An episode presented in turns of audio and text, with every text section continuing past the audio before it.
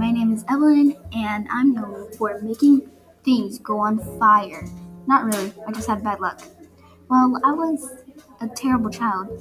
I was dying of hunger, and I was two years old. But I put a Maruchan in the microwave without water.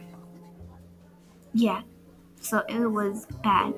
But I didn't remember this part, but my brother and sister said that I um, caught on fire. They got scared because they were sleeping and they're supposed to take care of a two year old. So, yeah, that was the end of my story. Bye.